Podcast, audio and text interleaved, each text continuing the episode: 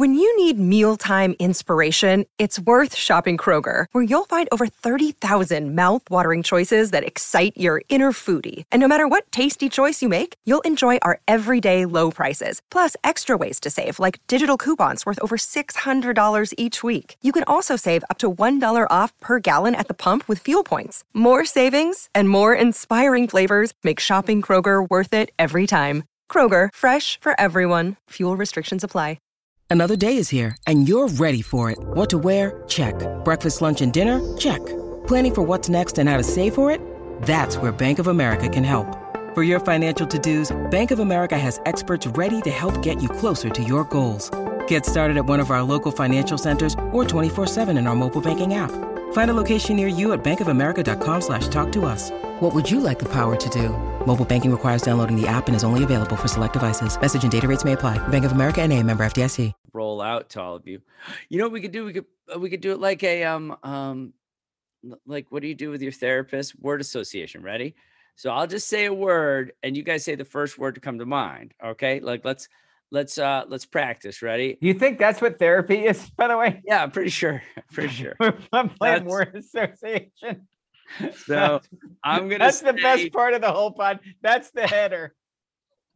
I'm gonna say ready? One, two, three, sun. moon. Mother. They're all going to be mother for me, Tim. You said it was therapy.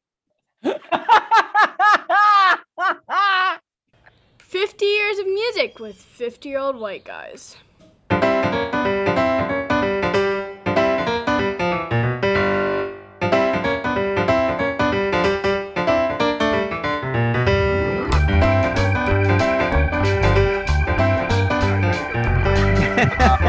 Fellas, how are you with the with the newest member of the team, Romeo? Yes, I brought the puppy today. Wagon He's got a lot of strong tail. opinions about 2003. He's got some. He's got thoughts, does he? Um, he was like, Tim's selection for this year sucks. I need to come in. so speaking of dogs, we got our host has got the hair of the dog. He is sick as a dog. Uh, Is yeah, Mr. Tim Plain. This podcast is being recorded in battle conditions in Asheville, North Carolina. right, but not. Hair of the dog usually implies that I've had a hard night drinking. Well, I was trying to make you cooler than you are. I know. Uh, that. yeah, no, I am just like sick, sick. Like, Well, you made the mistake of going taking children on a trip. That'll do it every time. Oh, yeah, man. yeah. Petri dish. six six days, uh, five days on a bus with seventy five seniors in high school, hitting DC. But now I am back. Uh, I am sick, sick, sick. I had a a one hundred one point five fever on Sunday, and, and I don't think fifty two year olds are supposed to get fevers that high. I don't know. That's a bad fever for, But, for um, men of a certain age. I had shivers, and and it, it was a mess. So. I'm did you have a little did you have a little bell you could ring to get I- stuff for yourself? Dude, I went to bed at 4 p.m. Sunday night and woke up at noon. Didn't get out of bed till noon on Monday. I mean, I was. Helen's like, should I check on him? That's funny. Um, but so then she decided to not to. That's yeah, it. no, That's dude, listen, quality. don't mess with success. yeah. So the uh the podcast, it, it's now we've never we've never cut it this tight before, gentlemen. It is 6:37 on Tuesday night. This thing needs to be posted by 8 a.m. So no edits. No edits. Ladies and gentlemen, what you are hearing is the raw, unexpurgated director's cut of the 2003 That's podcast. That's why it's seven hours. Typically, right. that's, about how long it takes us to get an hour of usable content. wait till you hear how smooth we are in one take. This is going to be great. I Tim, I'm going to remind you now that you're you're coughing Yeah, and I'm so sorry. keep I'm that. sorry. Try to keep that to a minimum. and, and I think what we need to do is is just all promise each other that this is going to be the sad, somber podcast tonight. And we're not going to make each other laugh at all. It's just going to be Like- gentle. so nothing nothing different for our listeners. No laughing. okay. That almost that almost. All right, I'll try. Um. So this is I'm bringing you the the Michael Jordan flu game right now as I was uh, gonna say as the co-host, and uh, let's get started right off the bat with the Grammy-winning album of 2003. Ben Barton, what's our constant complaint about the Grammy voters? too old, go with uh, the and too weird. But basically, they go with the retro acts. Excellent. It's the Grammy winner. Speakerboxxx, The Love Below by Outkast. Surely this will be different.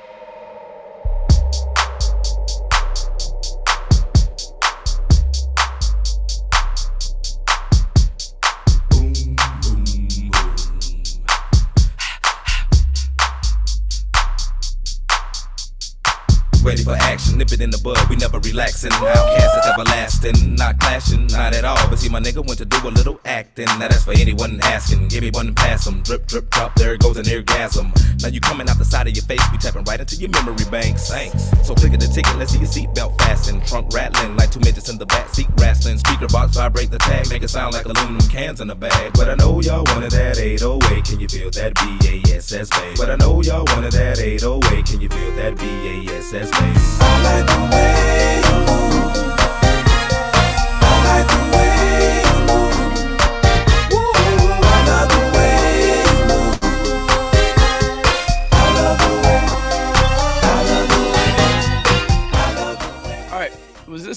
Was this a makeup call?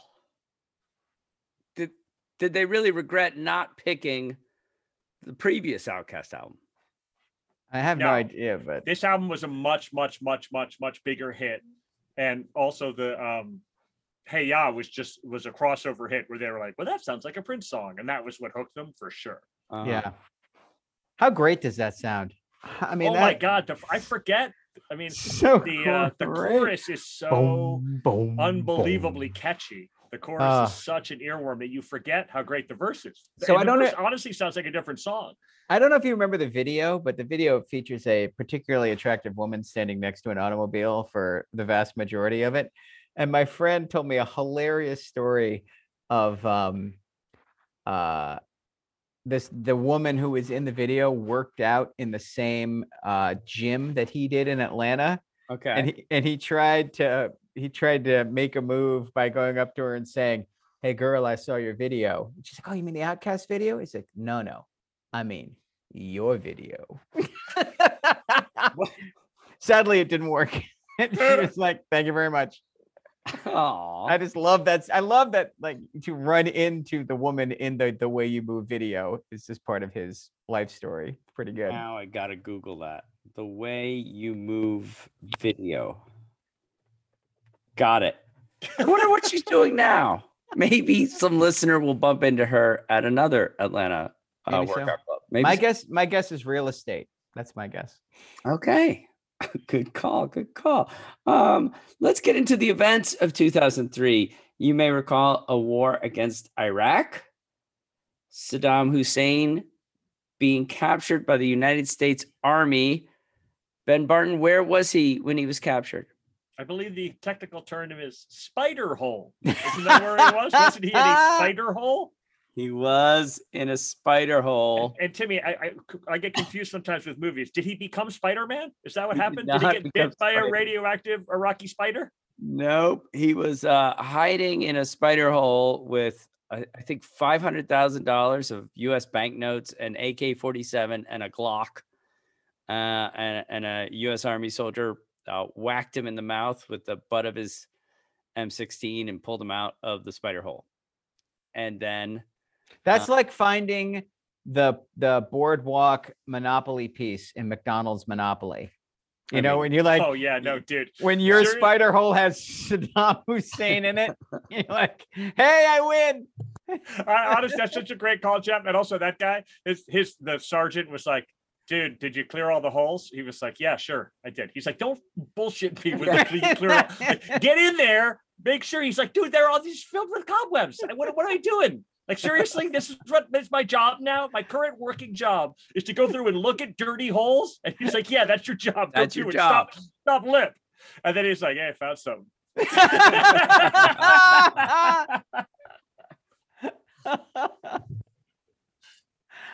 oh God. Ah, good stuff. Um, ben, I'm also going to come at you for this. In June 23rd, June uh, 23rd, the Supreme Court announced that it's uh, a, a ruling on affirmative action. Do you remember the ruling in 2003? Yeah, that's the Michigan case, right? Yes. I forgot the name. Uh, maybe it's Bollinger. It's Grutter Bollinger, something like that. Okay. Anyhow, that's a yeah, that's a really famous one. Seriously endangered in your 2022. That seems very, very likely to go next uh next term. So affirmative action was upheld in 2003. Uh, that that one an institution could take race into consideration along with other factors. Yeah. In in determining their the makeup of their student body in higher education. Yeah, and it's a great, I mean, it's a great story. Like Michigan laid the groundwork for it. They knew there was going to be a lawsuit. They did all of the work. They had a bunch of studies underlaying it. They built like the perfect system. It wasn't um, one where they just threw it at the wall and then they just buried the Supreme Court under data and analysis showing. Um, and and uh, and so yeah, it's going to be it'll be a shame uh, if and when the Supreme Court gets rid of it. I mean, on the, uh, on the other hand, so here's what I'll say though: is that the the Michigan studies really showed broad diversity um, and it's a, it's not good to basically just boil it down and be like all that matters is racial diversity. I mean, Right. racial diversity is amazing, and I'm not anti that. Of course, I'm super pro gender diversity too. But you really want to get a full mix of folks, basically. Mhm. Right. But that being said, to get a full mix of folks, you have pretty much have to take race into account. I mean, look Yep. what happened in Texas and California. If you don't take race into account, uh, bad things happen pretty quick. Yeah, the year after the University of California was prevented from keeping from using race as a consideration, only 14 African American men were accepted to the University of California, Berkeley in the incoming class the next year. 14. 14 individual people. Yeah. That's not that's not the diversity you're looking for. Not a lot. Not a lot. Oh, um, all right. Uh, we also have um, this is bizarre non non sequitur. Uh, Johnny Depp That is a non sequitur. Earns an Oscar nomination for supporting actor. What role?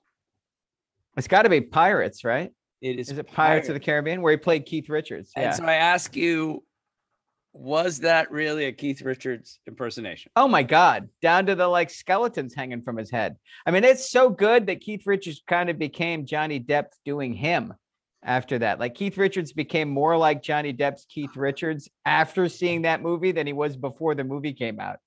It's and Depp so was crystal great. clear about it too. He said like, Oh, "Oh, yeah. yeah. that's Keith Richards."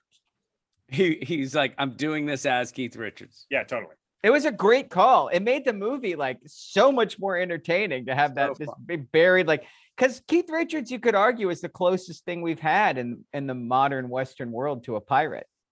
You know, he keeps weird hours. He takes what he wants. He doesn't play Okay. by anybody's rules. Okay. Like he's beloved everywhere he goes, even though he's uh scallywag. I mean, he's it's. A, I thought I thought that was that was a brilliant move on Depp's part. Wait, so when you guys saw the movie, so I saw the movie and I thought, oh, Johnny Depp is brilliant. I never thought of Keith Richards because I didn't. Oh, I did five I did, seconds. Like he walked on stage and You said his first line, and I turned to somebody and was like, Keith Richards, awesome. Oh, and then it just hilarious. got better after Oh, that's that. hilarious that you had that right from the get go. That's awesome. Uh, I wonder if there's got to be someone on YouTube who's put together like uh, videos comparing like a side. Oh, like an. A and B. Yeah. I'm sure there is. go check that out. You know what? I did that for Megan Slankard and the the uh, female lead in Tangled, the Disney movie. Yes, yes. You remember Tangled, the, Yeah, the. Rapunzel? Sure. She, you cannot, if you know Megan, you cannot watch that movie and not think that they like somebody knows her, uh, the Disney crew, because oh, that's the A- hilarious. the AB of those two people is hilarious. Oh, awesome. Um, all right. Uh, sad news, a- and, I'm, I'm sure I'm going to ask you to to reach back into your your memories, but it was the 2003 where we had the station nightclub fire in Warwick, Rhode Island. Oh yeah, Great White. Remember the story? Great White took the stage, um, and they had some pyrotechnics go off uh, towards the side, and the um, the I guess it was the speakers insulation or something about the sound for the room that caught on fire, and within a minute the stage was just engulfed. Well, also the ceiling, a low ceiling, and Low it wasn't it wasn't fire protected. Like the ceiling burst into flames almost instantly uh, too. A so. hundred people died uh, in that fire. Uh, I think 300 had some sort of uh, injury from it. So just a horrible, horrible night. And I'm wondering, like, I know surely before 2003, I was going into clubs to see bands, and I would I would make a mental note of the exits. And I'm wondering, can you think? We, I guess you don't have to mention any names, but can you think of any uh, places you've played or seen concerts where you're like, oh dear God, if anything were to go haywire? Oh yeah, I mean most places have one door in the front, you know, like it's a long hallway. Um yeah, the 12 galaxies in San Francisco, which is no longer with us, felt like a fire trap every time I went into it. Yeah, I don't know. Yeah, that so I don't worry about fires, but we had um several different experiences in Bonnaroo where basically they do a really nice job at Bonnaroo. They have a separate pit area that you have to wait in line for. But if the act gets big enough, Yeah. it can be a real mess getting into the pit. And we had one, and it- the thing that made it super noticeable was that it was it was a couples thing. So India was there, and a couple of other female friends were there, and the four guys that I was with, we formed like a circle with the women in the middle, and we were still just like bobbing in a sea of humanity, and Yikes. um, like super, super, super tight. Uh, and so that that that gets a little frightening. Yeah, I've been to a couple punk shows like that for sure. Do you get out or do you stay with it and go with it? You can't go anywhere. You can't go anywhere. it's such a massive humanity that you just uh, like hope that it ends. You just have to stay zen and and breathe and keep Oh, your arms away from you. wow. That is Yeah. I don't like it. I'm not Yeah. like, yeah, but uh and I'm less likely to Ben is braver than I am. I'm less likely now to put myself in that situation. I'm like, you know, it looks okay from the 50 yard line too. so Yeah, I don't know if I like people that much to be there. Although I will say, you know who I like? Dan Meir. Listener Dan Meir uh texted us, and, and I hate the fact that you guys aren't on the um the Twitter feed. So you don't get messages, you don't get the Facebook messages. Uh, but he, he wrote to us and he said, Hey guys, I've been catching up on the podcast during my runs. Love to hear music and laugh along with you missed hearing you today on my 17 miler since I actually caught up last week. So I said, Oh my God, great. You've been listening for that long. You've caught up. This is great. Um, and he says, I did want to say thanks for bringing in level 42. Not sure if you're serious or doing it for laughs, but they're one of my favorite bands, especially the stuff before something about you. And, and quiet, please. And especially thanks for being relatable humans when lots of folks aren't. So, first- Aw, thanks, Dan. Timmy, the thing that I love is you start by saying, since you can no, not verify that this is a real person, you have you have no access to this information. There's a guy ah. Whose name is Golda. I mean Dan Meir. And this guy, I'm gonna give a personal detail so you think it's real. He runs Yeah. 17 miles. Not not and, not and like he just 20 caught miles. up, and it's weird. He loves level 42. These are the things that you need to know about Dan Meir. very specific with the mileage. If I I said 10 miles, you would have I doubted. it. No, the of shit. 17 miles really brought it to me, but I'm on to you, man. I am uh, on to you. By the way, he's either made up by you or he's like a level 42 underling. Maybe he's Yeah, yeah, he- just in the band. He might actually be the, the manager of level Well, this 42. guy, I mean, this guy has to be our vintage, right? Because he he knows he's he's pre something about you level 42. Yeah, that's a level, all right. that really is. So That's like Dan- level 41. Dan, to clarify, my love for level 42 is real. There are we have no doubt about your love, Timmy. there are some non-believers on the podcast. Although I think uh, Ben, you've run seven, you've run marathons before, right? I have, yeah. 17 Jeff, miles a long way. Yeah, have you ever run 17 miles? No, f- uh, 13 and a half is my 13 and a longest. half. Well, 17 miles, Dan. So I'm I'm hoping you're on a long run right now listening to this. And uh, the 50 years of music with 50 year old white guys want you to let you know to keep on plugging away. Because there's something about you. Let's go. and we're back. nice. Let's Smooth as glass. I've, uh, I uh, I thought of going uh, to Syracuse um, nice. and their journalism school, broadcast journalism. But anyways, uh, we're gonna get to our number one selling album of 2003. Quite a quite a one-two punch here with the Grammy Yeah. and the number one. It's the number one album. Get Rich or Die Trying by 50 Cent. Go, go, go, go, go, go, go, shorty. Like it's your birthday. We gon' party like it's your birthday. We gon' sip Bacardi like it's your birthday. And you know we don't give a fuck, it's not your birthday. You'll find me in the club, bottle full of bub. Look, mommy, I got that. Damn, and Dre, Eminem was the number one hit last year, right? Yeah. Dre is just Yeah, on, on fire. fire, on fire. Yeah. When does he roll out his uh, headphones? It's yeah, another uh, six or seven years. Yeah. Is That far? Okay. You remember it's during the All Star game, like for if it's during the Home Run Derby, and they get Iovine, LeBron James, and Dr. Dre in the booth with Chris Berman, and he's like, "So I'm here with three people who I don't know, and they're gonna plug something," and like they they throw the mic to LeBron. He's like, "I'm here with my good friend Jimmy Iovine, and we're talking about Beats headphones." It was the funniest attempt to just like casually like to do like an NBA on TNT style rollout of Beats headphones. I got to find that on YouTube and watch it again. I was laughing so hard. that is great. Is this album cover the the high point of the toxic masculine gangster rap Rap. nadir? Is the 50 Cent album cover with the bullet holes like the the the low point? I don't know, man. There's some DMX ones where they're kind of Yeah. like snarling. Um, but yeah, no, with the bullet holes is a lot here for sure. Yep. Um, and also it depends how you feel about it. I mean, the the the can't wait to die or whatever the, the Biggie Smalls record. Well, this That one's called Get too. this one's called Get Rich or Die Trying. That's the Yeah, name but of at this least record. it has a at least it has a, a something that's not just dying. There's another option. That's true. That's true. Get rich. Into in, indeed. Get rich. There's there's a great. I think I've already mentioned it on this cast podcast before, but Tim Fight is another Chicago rapper, and he has a hilarious parody song about this album cover called "I Got Shot," and it's about like you know having his having his A and R guy shoot him in the ass so that he can sell more records.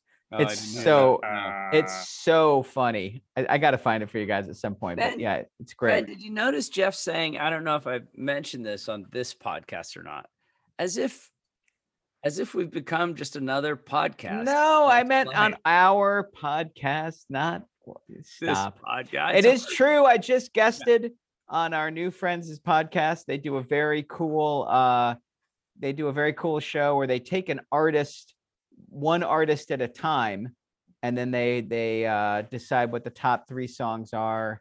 This is for Bill, each, uh, Bill Noto's podcast. Yeah, yeah. So um And y'all did um, Beck? We did he did Beck and then they had this thing called voice of dissent when uh it's uh, the podcast is called the very best and uh if you disagree with them you they'll uh they'll let you uh go on a diatribe. So they did Beck and they did not mention any songs from Odelay so that was my that was Well, my I- complaint. But they did a good job. They're fun it's a fun ch- show. You guys should all check it out. You know, you picked uh, Sea Change last week, and I wasn't. i fami- did. I wasn't familiar with it. So, on the eight-hour bus ride to Washington D.C., where seventy-two seniors got me sick, um, I listened to Sea Change, and it was Sea Change, and it was great. oh i'm glad you liked it yeah i'm a i'm a fan Really terrific stuff. Um, and we drove. Was it 81 north in the western part of Virginia? It's just that long stretch of highway where nothing happens. Oh, dude, and you joined it late because you come from oh, Carolina. right, I mean, yeah. like from Knoxville, it's it's an hour and a half to the border of Virginia, and then it's forever. It's Virginia. forever. It just never ends. really. Yeah, I mean it's one of the one of the weird places on the East Coast where you can drive in an interstate for a really long time and stay in the same state. Well, you Like the right West Coast- diagonal. Oh yeah, no, Yeah. let alone Texas. West I Coast mean, is just full of those moments. Like Nebraska on 80 is like eight time zones. It's forever. But 81 in Virginia is the closest thing on the on the East Coast for sure. All right. Well, real quick, uh, as long as I've brought DC up uh, so so perfectly, uh, one or two favorite things that you have to hit when you're in DC. Better, Jeff. Who wants to go first? the African American History Museum, Yeah. which is new, is just Amazing. fantastic, off Amazing. the hook. Can't recommend highly enough. Yeah. just awesome. So great. Jeff Uh the Holocaust Museum. is um, devastating, and we Yep. do those back to back. It's like here's DC, boom and boom. Um, and then you scrape them off the ground and pour them back in the van for the long drive home. That's great. Um, the Library of Congress is the most beautiful building in DC. Walking into that main hallway, Yeah, it's nice. looking up at the ceiling, ah, knocks me out every single time. Anything overrated in DC? Besides the government, I mean, I don't know. what- I don't know what you're fishing for there. I mean, I grew up there. I think it's all a little overrated, to be honest. Like people who live in DC assume nothing else happens of substance anywhere else in the world. And they talk in acronyms. Like when I come home and have lunch with my friends, they're like, well, the RNCO did the BOB at the JOBY. And I'm just like, the hell are you all talking about? And they say it's uh, it's they have this like insider culture lingo Beltway. slang. Yeah, Beltway culture. I as somebody who moved away 30 years ago, when I come back home, it feels very self-referential and navel gazy uh and a little bit out of touch. I, I think that's Okay. a fair criticism of DC is that it is fascinated with itself to the point of um, where I'm mildly irritated. Right, right. It's also like for a world capital, it's weirdly like uh Paris, London, and Yeah. Tokyo are DC, New York, and LA. Mexico City's like that Yeah. too, where it's like all the biggest businesses are there, all the entertainment's there, and the government's there. What do you think about that? Yeah, and we don't do that at all. Yeah, It's so DC is just weirdly just look like one part of it sucked out and placed there. Right, right. Yeah, it's really bizarre. Uh Brazil's like that, isn't it? Like Yeah, totally Brasilia. Brasilia is uh, just government here. All right, I've got to get to a new segment. Uh, Ooh, as I was bringing a new segment with the fever. I'm in Timmy's fever dream. this Yeah. comes from a fever dream. I was like, well, you know, we have we've done births of 2003 and deaths. What what if what if they had to figure out dead or alive? Was this person born in 2003 or did this person die in 2003? That I can do. because there I was on my deathbed, not knowing if I would make it. So I'm going to give you the clues. You have to figure out who the person is. It is a person who either was born in 2003 or who died in 2000. This is a fantastic little wrinkle. I love this. Still boycotting. So, uh, by the way, I was working through the ad placements for Electrocast, and Thank you, Electrocast. and um listening to earlier versions of this ben where you were cleaning up in this little contest back in the day He doesn't like to lose. He lost once and then he boycotted for the rest come of the on. here we go on. singer tryon north carolina female black jazz soul jay tandon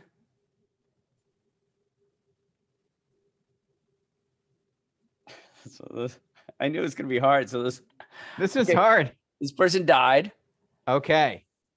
In 2003. 2003 from tryon north carolina Tryon, North Carolina. Yeah, name a black jazz soul singer Who dead? who did. Jazz soul. Etta James.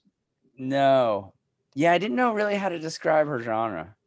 If Jay Tan is listening right now, he's Nina Simone. Nina I had no idea. Simone is correct. Ah, that Oh, look at that. All right. Next person.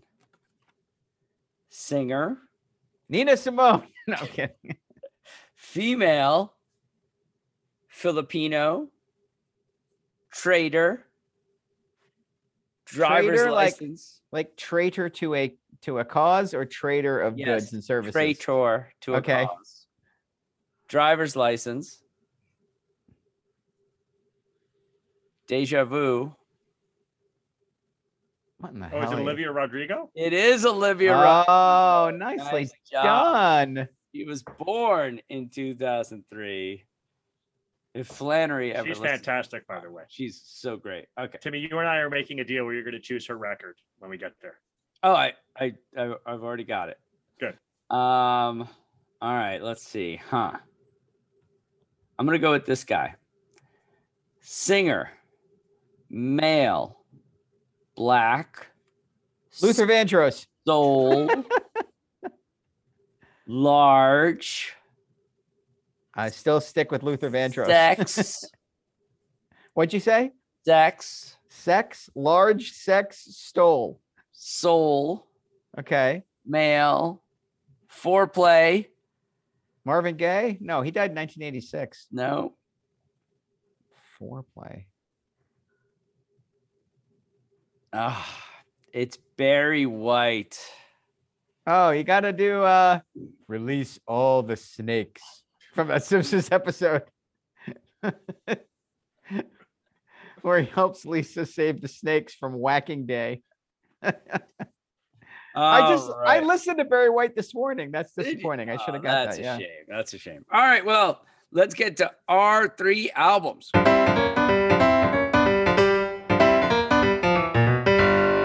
Our three albums. Who goes first? Think it's you, Jeff. All right. Um, so sometimes you'll be shocked to hear that I get things wrong. I know it'll become to an enormous surprise to the two of you and to our listeners that I'm occasionally wrong. This is a band I was wrong about. Um, blew off and just couldn't find my way into until they had been pretty popular for five or six years. Uh, and I have gone back and really fallen in love with uh, this record. And the reason I couldn't do it is because sometimes the hype around a band is so much or is so seemingly so stylized that I get that kind of arms folded. We'll see about that response to them before I even hear them. Wait, Like they're stylized or the hype is stylized? the hype is so stylized, right? Wow. Like I Okay. when when something's overhyped in advance for me, I'm a contrarian, right? Like I'm a Gen X guy. Like if you tell me you're about to have the greatest thing ever, I'm like, well, we will see about that, right?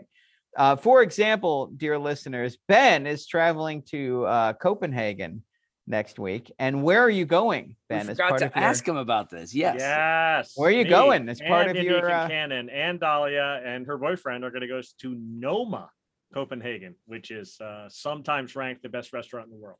Right. My immediate Sometimes. reaction Wow. to that Ben telling me that was not. I'm so glad for my friend that he gets to go do this thing. My reaction in my head was like, "Oh, college boy!" Like I can't help it. I can't help it. I hear that Ben wants to go to the number one restaurant in the world. What I want to do is stand outside the number one restaurant in the world with my arms folded and go, and, then be go get a hot dog and Yeah. be snarky about it. Right. Yeah. So okay. this band, the problem with this band is they had an unbelievable background story. And I mean unbelievable in the truest sense of the word. It sounded too good to be true. You've got three brothers and a first cousin whose dad is an itinerant Pentecostal preacher. And they are homeschooled by their mother as they are driven around the American South in their childhood in a broken down Oldsmobile, wherever the dad can get a revival tent preaching gig. These guys decide to become a rock and roll band, get a major label deal, and put out a record. Now, that is a great story, but I couldn't help but feel like, oh, come on, right? Like, I mean, it's just too perfect that a bunch of dudes that grew up like following their dad's religious epiphanies around the American South would become a rock and roll band. That plus the fact that they name checked Thin Lizzy, the Rolling Stones, and the Clash crossed with the Pixies and the Velvet Underground. It sounded like it was made in a lab to for rock critics to love. First, this record came out, it- especially in Europe, people went crazy. The the New Music Express review of this debut record uh, said that this is the record the Rolling Stones have been trying to make since 1968. That's Whoa. heavy, heavy praise. So I gave it a cursory listen and I was like, nah, that's fine, but whatever. And the problem was the second record was not very good. And the third record was a big experimental swing and miss. Two or three really great tracks and a bunch of half baked, half cooked ideas. So I never really had an opportunity to get back on the train. In the fourth record, their fourth record came out in 2008 and I actually put it on by accident. I think maybe maybe Ben sent it to me or somebody told me to listen to it. And I was grading papers and I just put it on. And by the fifth song, I was like, "Oh, I love this." Right? Like where where has this been my whole life? Right, I went back to the first record and I love it. It's actually my favorite Kings of Leon record, which is my band of uh for 2003. Youth and Young Manhood, made by three brothers and a first cousin uh in 2003. Uh, they put out an EP with a bunch of these songs on it, but they re-recorded it and did a better version of it. This is a great little kick-ass rock and roll record. I love how unassuming it is. I love how how tight the recording is. There's almost no reverb on it. It sounds like it was recorded with one microphone in a half an hour, but not in a lo-fi way, but just in a very basic, simplistic. Like these guys are just learning how to play, and rather than cover it all up with a bunch of overdubs and crap, you just hear a bunch of kids learning how to play music together. The, the I believe the bass player is 15 years old when this is recorded, and he's putting dots on the frets to know where to put his hands because he's such a rudimentary player. Wow. Doesn't matter at all because these guys are great songwriters. They have great taste, and they don't get in their way, right? They, and they do get in their way in albums two and three. Like it's a little too much. And then I really love that fourth record. It's like only for the night or whatever it's called. Um, anyway, Kings and Leon go on to be a huge band. They fall apart. They come back together. They fall apart. But the I think the place to start is this great little 12 song, 35 minute record with one little three minute banger after another. Um, because of because of where I live, I'm going to play California Waiting for my song. But there's uh, there's a bunch of great little songs on this record, and uh, if if you love Kings of Leon, I get it. If uh, if you don't really like Kings of Leon, because like me, you uh, you you know avoided the hype and then they became too big, um, you're missing out because this is great stuff. And here's California Waiting from the first Kings of Leon record. Youth and Young Manhood by Kings of Leon.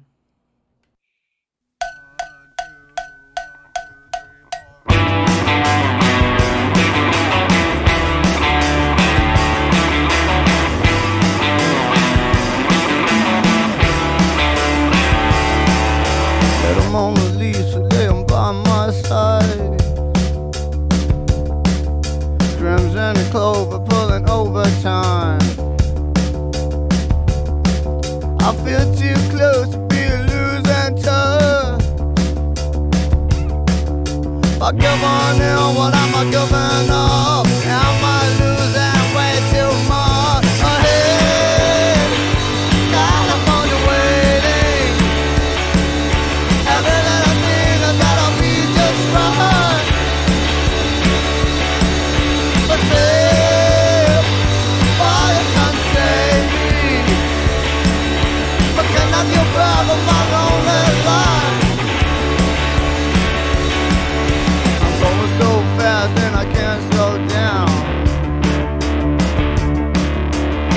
to get off when you're spinning round and round. Sorry, I can't grab the little the little fader button that's being a pain in the ass. So that's a my bad edit, ladies and gentlemen. Yeah, that's all right. That's all right. And and, and it's okay because they were already forgiving us because I'm sick. Uh, ben, did you send the fourth album to Jeff? Oh, dude. So th- I'm going to take a little mini victory lap here. Yeah, On as- multiple, occa- as well he occasions, should. On multiple occasions, I've been like Jeff, Jeff, like Jeff pressed this on me, and he was right, and, and that's why I love this. This was one where I really wore him out, and I couldn't believe they didn't like this first record. Like I was really into this first record. Um, Jeff, if you will give Yeah. the first, just give five seconds of Genius, which is my Oh favorite yeah, song on it. uh, it's a great. Just listen to the here. guitar part. It's so good. Hold on a second. Here we go.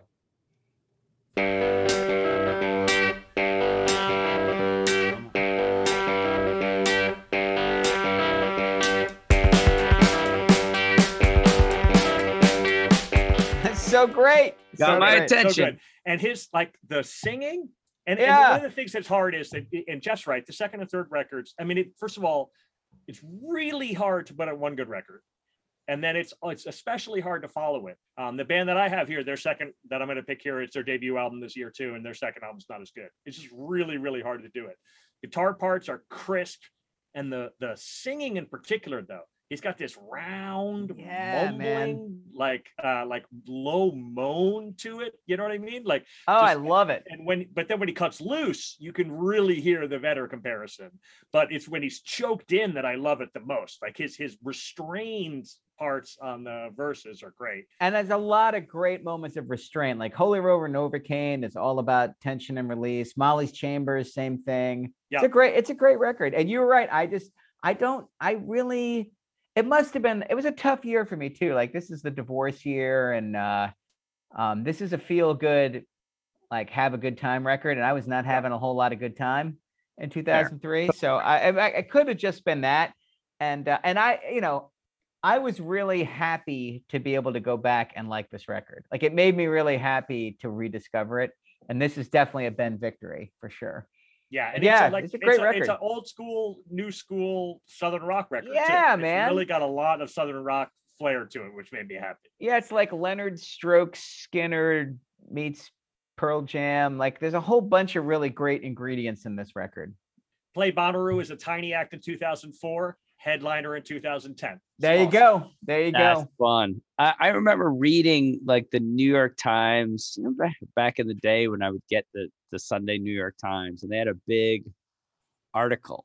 Um, so as you were describing this this family in this Pentecostal ministry, I'm like, wait a minute, this sounds really familiar, and I, I remember it from the article uh, more so than the music. So I've never I never bought the album. Oh, great article though. yeah, and I mean, I you know, you're not supposed to love the big hits of a band that's like your cult band, but 2008, like that "Use Somebody" song kicks ass. I even I even really like "Sex on Fire." Whenever that song comes on, I'm singing along. I'm It's sorry, there's a stupid, but- song called "Sex on Fire." Yeah, and it's such a sing along. I mean, I've made an ass of myself. I'm sure at many a red light going like, "Your sex is on fire." It's great. it's great. All right. Nicely done. Ben Barton, what are you picking for 2003?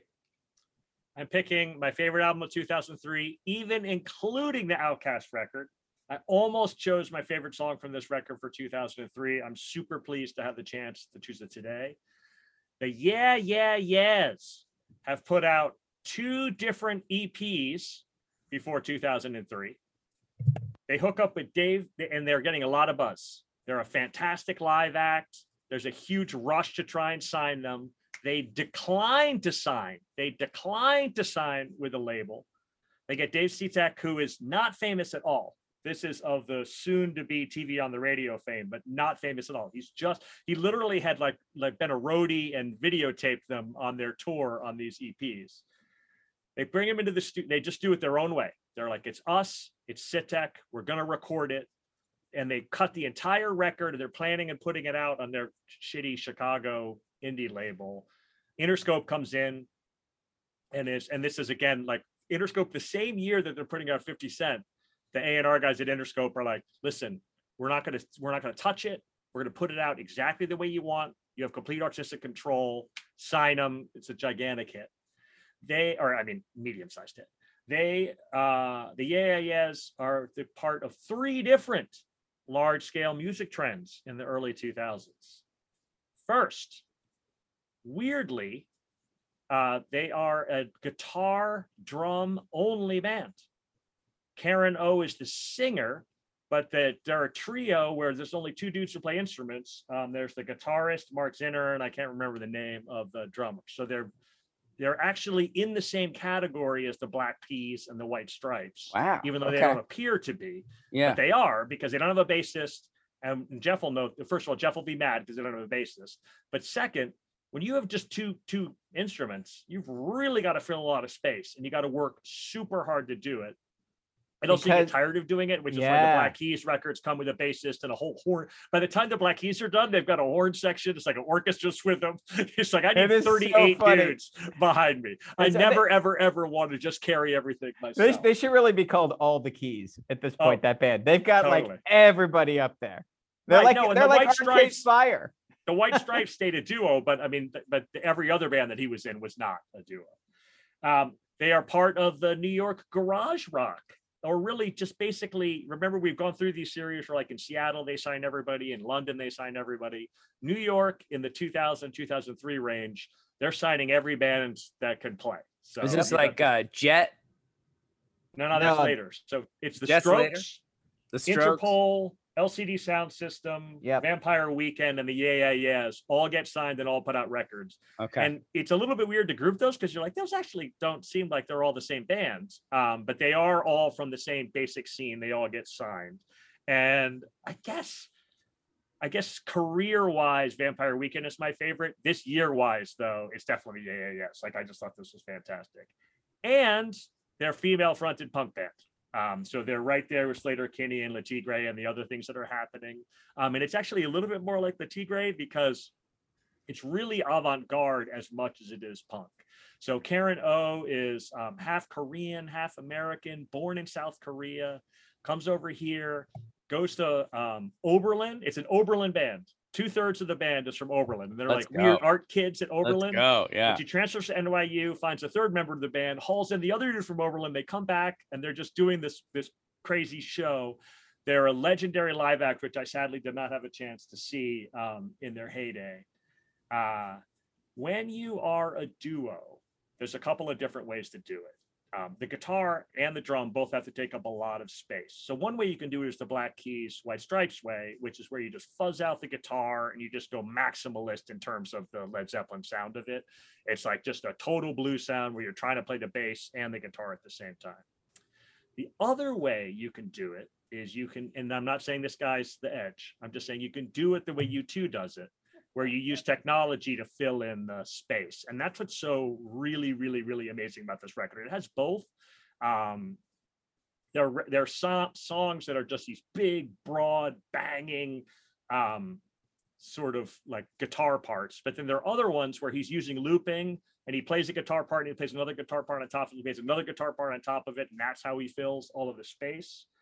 Um, and that's my favorite song. Maps is my favorite song from this record. Now, Maps was is the song everybody's heard on this record. Okay. It wasn't released as a single to 2004. It's the third single off of this record, which is kind of insane. It was my favorite song immediately for a personal reason that I'm going to share. In 2003, our daughter Dahlia Claire is two turning into three, and our daughter Georgia Poe is just born. It's her first year of life. It is also the beginning of India Kincannon's political career. Hey now. So we moved to Knoxville, Tennessee in 2001. We're there for two years. We've made some good friends. India's had a good time staying home. And but this is a bless her heart, and no one could blame her. She was done staying home. She Yeah. had enough. She really badly wanted to get back to work. um, and when we lived in Arizona, she went to Princeton for public policy school, and then she worked for the legislature there. She was like, you know what? It's really hard to get anything done as a policy person. You know how you get things done is you get elected you convince people, you get elected, then you get to go in and, and do the things that you want to do because you've actually convinced people that they're a good idea.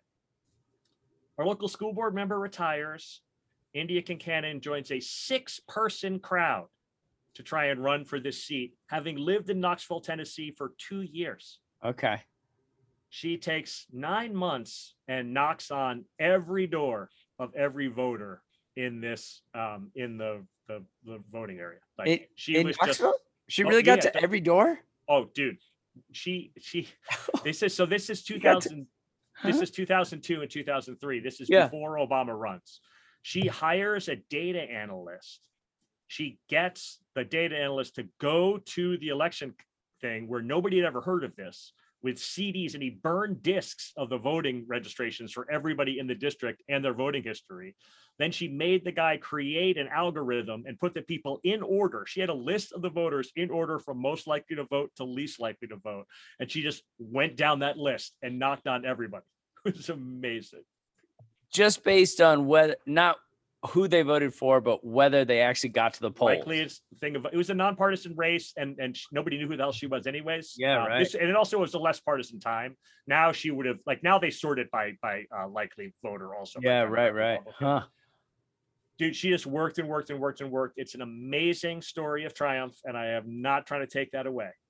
That being said, Maps is a beautiful, beautiful, beautiful love song between Karen O and her then boyfriend, um, where he's in another band and he's getting signed and he's like really, really trying hard to make it in the music business. and she's trying to convince him that that's not the love that he, he needs. And the chorus is wait, they don't love you like I love you. Wait, they don't love you like I love you. Stay with me. That's the chorus of the song. And um, this is a song that just meant a lot to me that year. I listened to the song over and over and over again. Um, partial, not just partially to come to grips with this with India. Um, and I, I feel like I've done a pretty good job of it. I've been a pretty supportive um, political husband. And also, I recognize that it makes her super happy. That being said, you know, it's hard. It's a hard thing to have uh, your spouse or anybody you love be so outward, outward focused, um, and to share so much of their life energy and love with other people. Jeff, if you will start at minute one of maps, right at one oh oh, we'll get a verse, we'll get a chorus, and then you'll get this amazing bridge where you can hear the guitarist go. Fever to Tell by the Yeah Yeah Yeahs.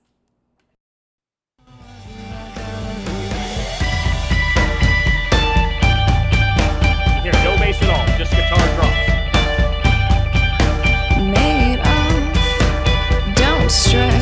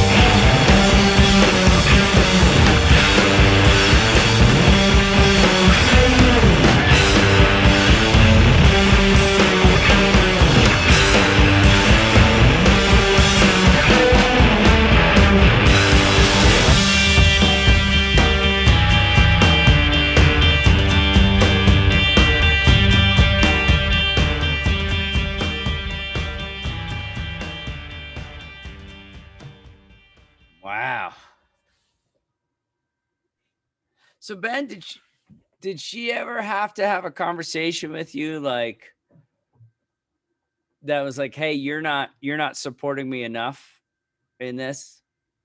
How dare you, Timmy? No, the short answer to that is no. I've been pretty good all the way along. Yeah. She would have to have conversations with me like, you're wearing yourself out. You're you, you need to like take it slow. Like some of the times that I was trying to be supportive, I would tip over into being just in a full lather. Yeah, yeah, Um, yeah. But it is because my wife is academic dean and she puts herself out there and she's you know helping to run a school. And I'm like, why don't you just you know come back and just be just be a classroom teacher and uh, you know oversee uh, croquet in the afternoons or something like that. We actually don't have a croquet team. That's the joke. Um, but she has. But if you did, somehow one of the two of you would be in charge of it for sure. But she has a wonderful ambition and she has wonderful gifts that she thinks should be shared and that need to be shared in order for the school to be the best it can be and it's like yeah how can you how can you not support that it's hard because what yeah, a- no, the actual, the harder one, and now we're really getting into personal, but um, when she decided to run for mayor, that was a tough conversation to have with our daughters. Um, Yeah. Oh, right, our- yeah. Our daughters were in high school, and uh, my younger daughter's a big introvert, and she was like the first person who's like, "I hear your mom's running for mayor. I'm just gonna crawl under my desk."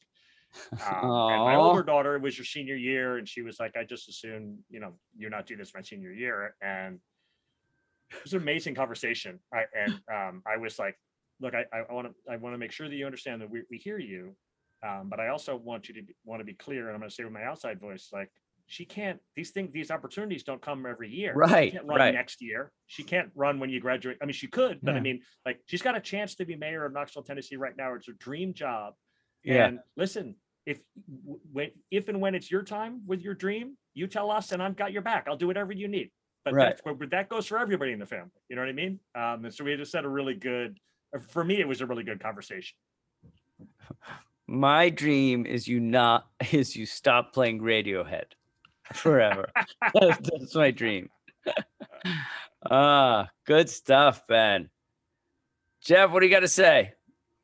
Um, I mean, what else is there to say? I like this record a lot. I liked uh it's Blitz even the third one where she they're squishing the egg on the Yeah, that's cover. great. I mean, I this, this is a good band. Um, I actually randomly saw them too, Ben. Uh, oh, is that true? Where'd you see them? at the BFD. Like they used to do this big uh let's have 47 bands at Shoreline. They can each play for 15 minutes, you know, at uh, at the start off the summer. And uh I so was it to- 2004? When you? yeah, it was this year and or the next year, like the summer they toured this. They were great. They were the I, they were the one of the few things I remember about that day. I mean, they were Yeah. great. Um, and there's like you said, uh, you know, I, there was a point in the duo thing where the absence of low end was just cantankerous. Like there was that mini moment where, like, I mean, and as a bass player, like I went to plenty. I started hearing about all these sessions where, like, you know, they're not going to bring a bass player because it needs to sound modern. And uh, the difference between sounding modern and sounding shitty, uh, for me, like the low, there's a reason we all love the low end. Like it completes the sound. So I'm happy that we've moved through that moment in record production. Oh, But yeah, it's not like they it, tour with the bassist now. yeah, of course they do because uh, you know, partly because they probably have hearing loss and they need it. I mean, that's the other thing that I think is so funny. It's like as you get older, you can't hear as much on the high end. So like, we better put something in there that my ears can still hear. And so you put in a low end. You know, like uh, you know, uh, legacy rock bands sound more and more and more boomy as they get deafer and deafer. You know? That is brilliant. What a yeah, what a- I don't mean to like. I, I first of all, let me just say, Karen O's great. She's Yeah. Yeah. fantastic. The lyrics are amazing. Her voice is beautiful. She's the front to the band. So I'm not trying to say that it's the guitarist band. That being said, he's not technically amazing. and No, yet but he he's is super tasty. innovative, especially on Super this record. This is one of the things that's harder. Why the second and the third aren't quite as good is like. It's, it's only so many different ways you can ring notes out of that instrument. You know what I mean? And it, Yep. this this album is really, really super. The the the first song of the record, "Rich," like the beginning Oh, yeah. of that song is like, ho, ho, ho. like I, the first 10 seconds of this record, I was like, in, in, in. Where do I sign? Yeah, that's really true. Here, let's Wow. give everybody that too. Here we go. Uh, let me give you These the are first- harmonics on the guitar. On a loop. Yeah, this is great. This is so fun.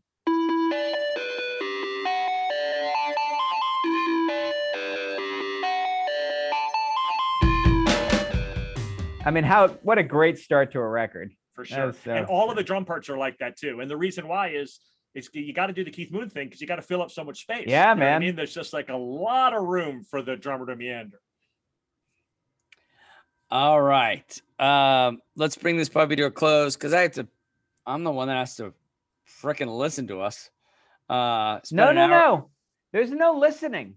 Like you're gonna you're gonna No, print. No, you're gonna print and upload.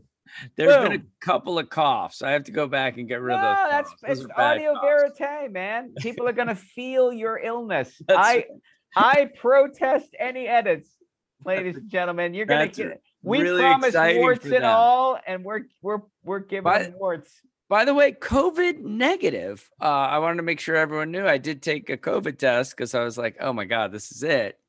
Um, no, uh, but but a doctor who is a um, a mother of one of my players on the volleyball team, she's like, influenza is going around. So I'm kind of like the Grammys. I'm behind in the time. Ah, Have any of the three of us had COVID? I can't remember. nope.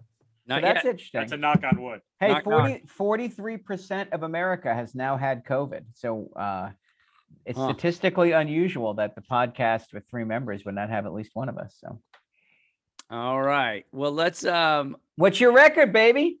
So here's here's the thing, guys. Eh, o- over our time together, I I noticed that sometimes um you don't like clever, you don't like mid tempo. Uh, Uh-oh. Jeff, you keep mentioning a word. Uh, is it twee that you mentioned? Yes. Wha how do we define twee? Twee is something that's precious for the sake of being precious. Uh oh. Okay. Okay. Um, so I'm a little nervous about what I'm about to roll out to all of you.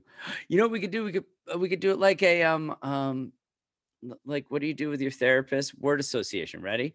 So I'll just say a word and you guys say the first word to come to mind. Okay. Like let's let's uh let's practice. Ready? You think that's what therapy is, by the way? Yeah, I'm pretty sure. I'm pretty sure. I'm playing That's- word association. So I'm gonna That's the best part of the whole pod. That's the header. I'm gonna say, ready? One, two, three. Sun. Moon. Mother. They're all going to be mother for me, Tim. You said it was therapy.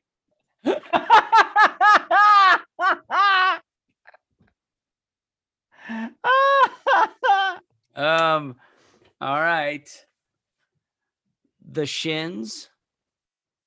Albuquerque. Is- is- Okay, we're going. Is the with Shins your band? the Shins. There's Shoot nothing wrong with that choice. Yeah, I know. Jeff likes the shins. too narrow. Let's go with the the first song, "Kissing the Lip." Chutes Too Narrow by the Shins. called to see if your back was still aligned and your sheets were growing grass all on the corners of your bed. But you got too much to wear on your sleeves. It has too much to do with me. And secretly, I want to bury in the yard the gray remains of a friendship scar.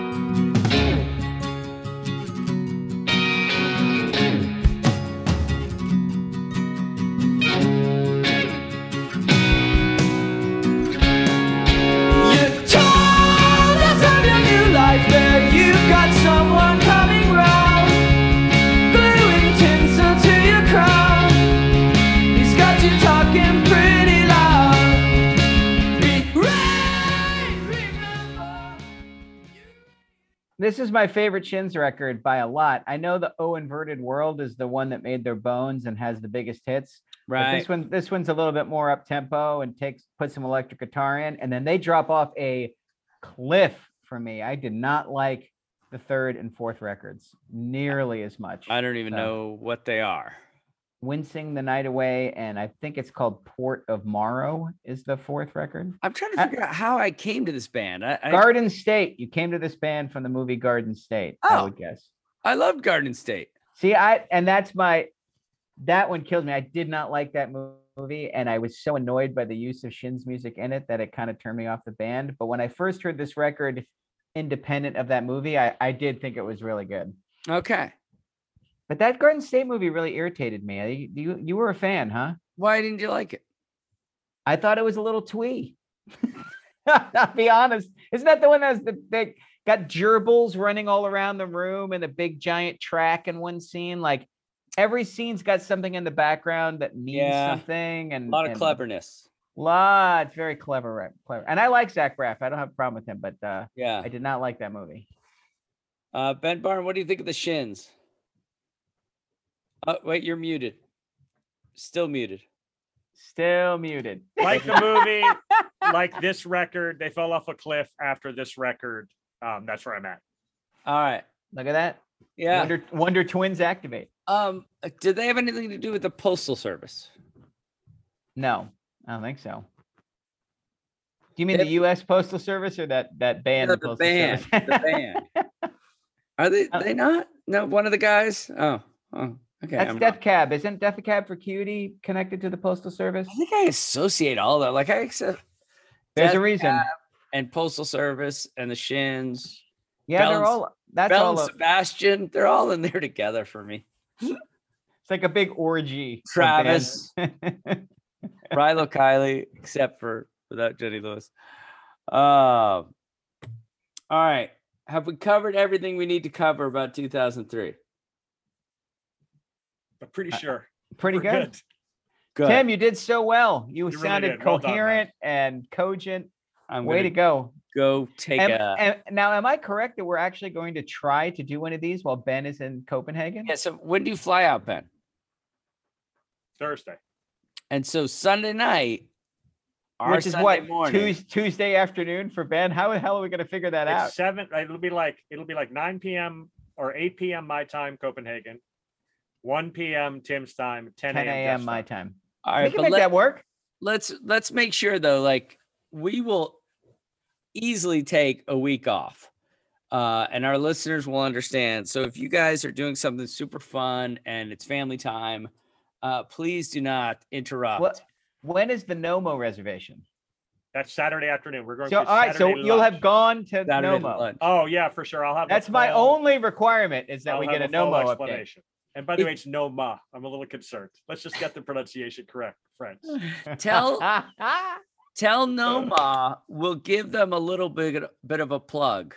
Uh, Yeah, uh, you might be able to get like a free dessert, like a Little little piece of little extra cheesecake or whatever they serve there. It'll be like a gold leaf. It'll be like a um it'll be like a infused like squid floating in perfume. I'm pretty sure there's going to gold be no free dessert. I don't I think they're going to give me a free dessert. I know. I'm excited that But you know re- what? though? I'm hoping. Uh, my hope is that there's an all-you-can-eat soft serve thing, like Golden Corral, so I can Yeah. really get it on. Get it, Ben. Get it all. Noma. No, That's actually that's my 2004 story. That's my favorite story from being on tour. It was 2004, and we were in an all you we were in a hometown buffet in Kansas, all you can eat. And the kid in front of me at the soft serve wa- just was like gunk, and he had like a Oh, God. giant plate from the from the steak bar, and he's just going and going. He's making like a giant mound of ice cream, and his dad comes up, and I'm waiting for the dad to say what Oh you expect. God. He said, "Boy, what are you doing?" Instead, he put his hand on the kid's shoulder and said, "That's right, boy. Get it, get it all." I thought for sure you were going to tell the story that the the mirror story to my buddies and I going to Golden Corral third year of law school, Oh. where my friend Ashby put his head under the machine and put the ice cream in his face, and we got booted. That'll do it. Pretty much. That's why we're an educational podcast to make sure people Ah. at the corral. I forgot. All right, gentlemen. Have a great, great night. Well done, fellas. Have fun in Denmark. Hey, safe travels. Safe Indeed, love y'all. Hey, if you want to bring that boyfriend on as a guest, you uh you feel free. Hey there, I'm DC. I host the Rock Podcast, Back to the Arena, The Interviews. It's about a 30 minute podcast where I talk one on one with a band who has released new music. You can find us on all the best podcast sites like Spotify, Apple, Google, iHeartRadio, and more. If you're a rock fan like me, subscribe today to Back to the Arena, The Interviews. Electricast. Hi, I'm Mark. And I'm Peter. We're the founders of Electrocast Media, bringing you great podcasts like Nightmare Road Stories, Tech Talk Revolution, and Bodacious Minds. Electrocast networks include Ruby for female empowerment, the Best Business Network, and GPN for geopolitics. We built this company to create community and amplify diverse voices, and we really appreciate your support. So keep listening to Electrocast podcasts and Hear the culture. Electric acid. Electric acid.